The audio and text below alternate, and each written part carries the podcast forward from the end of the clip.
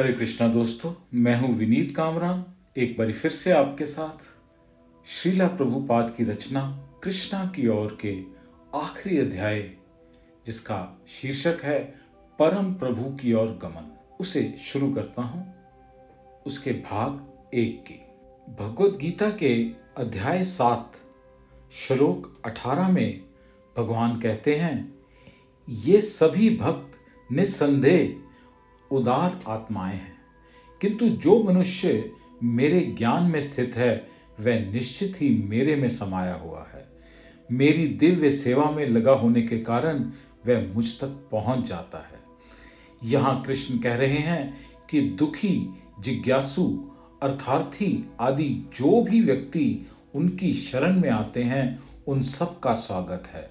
किंतु उन सब में जो ज्ञानी है, वह उन्हें बहुत प्रिय है। अन्य का भी स्वागत है, क्योंकि ये समझा जाता है कि यदि वे ईश्वर के मार्ग पे चल रहे हैं तो क्रमशः वे भी ज्ञानी के समान ही श्रेष्ठ हो जाएँगे।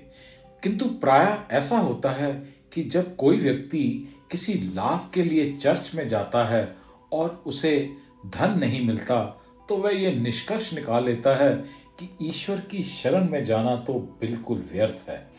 और वह चर्च के साथ सब संबंध तोड़ देता है। सकाम भाव से ईश्वर की शरण लेने में यही भय है। उदाहरण के लिए, द्वितीय विश्व युद्ध में, यानी सेकेंड वर्ल्ड वॉर में यह सूचना दी गई थी कि अनेक जर्मन सैनिकों की पत्नियाँ अपने अपने पतियों की सकुशल वापसी की कामना करके चर्च में प्रार्थना करने के लिए गई थी। किंतु जब उन्हें पता चला कि उनके पति युद्ध में मारे गए तो वह सब नास्तिक हो गईं। इस प्रकार हम चाहते हैं कि ईश्वर हमारी आवश्यकता पूर्ति करने वाले बन जाएँ, और जब वे ऐसा नहीं करते तो हम कहने लगते हैं, ईश्वर तो है ही नहीं भौतिक पदार्थों की प्राप्ति के लिए ईश्वर से प्रार्थना करने का यही प्रभाव है इस संबंध में राज परिवार में एक पंचवर्षीय छोटे बालक ध्रुव की कथा आती है। ध्रुव के पिता उत्तानपाद ने ध्रुव की माता अपनी रानी सुमति से विमुख होकर उसे पदच्युत करने एक अन्य स्त्री सुरुचि को रानी बना लिया। अब सुरुचि ध्रुव की सौतेली माँ हो गई, अतः वह ध्रुव से बहुत द्वेष रखने लगी। और एक दिन जब ध्रुव अपने पिता की गोद में बैठा हुआ था तब सुरुचि ने यह कहकर उसका अपमान किया, अरे, तुम अपने पिता की गोद में नहीं बैठ सकते, क्योंकि तुम मेरी कोख से उत्पन्न नहीं हुए हो। उसने ध्रुव को राजा की गोद से खींचकर उतार दिया। ध्रुव को इस बात पर बहुत क्रोध आया, परंतु वह क्षत्रिय पुत्र था और क्षत्रिय लोग अपने आवेश के लिए प्रसिद्ध है। ध्रुव का ये बड़ा अपमानजनक लगा कि वह अपनी माँ सुमति के पास पहुँचा, जिसे राजा ने पदच्युत कर दिया था। ध्रुव ने अपनी माँ से कहा, प्यारी माँ, मेरी सौतेली माँ ने मुझे पिता की गोद से खींचकर मेरा बहुत अपमान किया है। माँ ने उत्तर दिया, प्रियवत्स, मैं क्या कर सकती हूँ? तुम्हारे पिता अब मेरी कोई परवाह नहीं करते, मैं स्वयं असहाय हूँ। ध्रुव ने पूछा, ठीक है तो ये बताइए कि मैं सौतेली माँ से प्रतिशोध कैसे ले सकता हूँ? तो माँ ने उत्तर दिया, प्रियवत्स, तुम असहाय हो। यदि ईश्वर तुम्हारी सहायता करें, तभी तुम बदला ले सकते हो। ध्रुव ने उत्साहपूर्वक पूछा अच्छा ईश्वर कहाँ है? माँ ने उत्तर दिया, मुझे पता लगा है कि अनेक ऋषि मुनि ईश्वर को पाने के लिए जंगल में जाते हैं। वहाँ भगवान को पाने के लिए वे कठोर तप करते हैं। ये सुनकर ध्रुव तुरंत ही तपोवन को चला गया और वहाँ व्याघ्र और हाथी जैसे वन्य प्राणियों से पूछने लगा, अरे, क्या तुम ईश्वर हो? क्या तुम ईश्वर हो? इस प्रकार वह प्रत्येक वन्य प्राणी से प्रश्न करने लगा।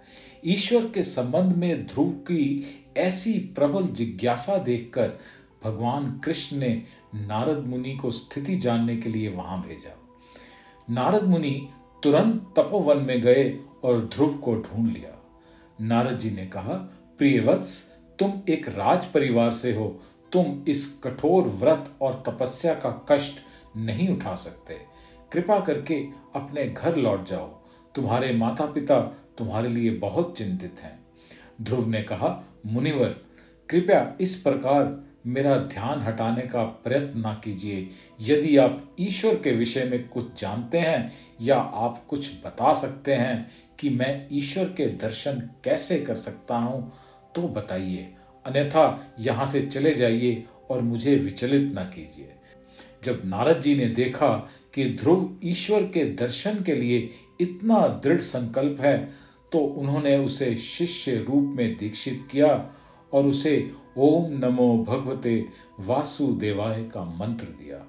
इस मंत्र का जाप करके ध्रुव परिपूर्ण हो गया और भगवान नारायण उसके समक्ष प्रकट हो गए। भगवान ने ध्रुव से पूछा, प्रिय ध्रुव, बोलो तुम क्या चाहते हो? तुम जो कुछ भी चाहते हो, वह मुझसे प्राप्त कर सकते हो। ध्रुव ने उत्तर दिया, हे प्रभु मैंने केवल अपने पिता के राज्य तथा भूमि के लिए इतना कठोर तप किया है। किंतु अब तो मुझे आपके दर्शन हो गए हैं। बड़े बड़े ऋषि मुनियों को भी आपके दर्शन दुर्लभ हैं। मुझे तो बहुत बड़ा लाभ हुआ है। मैंने कुछ तुच्छ पदार्थों और कांच के टुकड़ों के लिए घर छोड़ा था, किंतु बदले में मुझे तो एक महामूल्यवान हीरा प्राप्त हो गया है।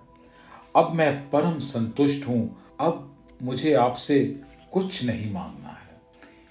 इस प्रकार कोई व्यक्ति निर्धनता या घोर दुख से पीड़ित होने पर अगर वह ध्रुव के समान दृढ़ संकल्प लेकर ईश्वर के दर्शन और वरदान के लिए उनकी शरण में जाता है और यदि उसे ईश्वर के दर्शन हो जाते हैं तो वह उनसे किसी भौतिक पदार्थ की इच्छा नहीं रखेगा। वह भौतिक पदार्थों के लिए स्वामित्व की मूर्खता को समझने लगता है और वास्तविक पदार्थ की प्राप्ति के लिए भ्रम को एक और फेंक देता है। जब कोई व्यक्ति ध्रुव महाराज के समान कृष्ण भावना अमृत में स्थित हो जाता है तो वह पूर्णतया संतुष्ट होकर किसी वस्तु की कामना नहीं करता। ज्ञानी पुरुष जानता है कि भौतिक पदार्थ क्षणिक चकाचौंध वाले हैं। वह ये भी जानता है कि सब प्रकार के भौतिक लाभों के तीन प्रकार की उलझने होती हैं। मनुष्य अपने कार्य से कुछ फल चाहता है, अपनी समृद्धि के कारण दूसरों से प्रशंसा चाहता है और अपनी संपत्ति के कारण ख्याति चाहता है। और ये भी जानता है कि ये बातें केवल शरीर पर ही लागू होती हैं।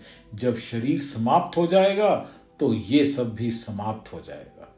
जब शरीर मर जाता है तो कोई भी व्यक्ति धनवान नहीं रहता, वह केवल आत्मा रह जाता है।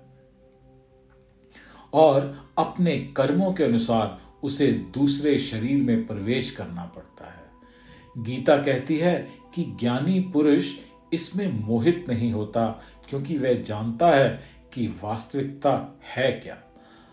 तो फिर भौतिक संपत्ति पाने के लिए उसे इतनी चिंता क्यों करनी चाहिए उसकी मनोवृत्ति ये होती है, मेरा परम भगवान श्री कृष्ण से शाश्वत संबंध है अब मुझे इस संबंध को सुदृढ़ बनाना चाहिए, जिससे कृष्ण पुनः मुझे अपने परम धाम ले जाएँ।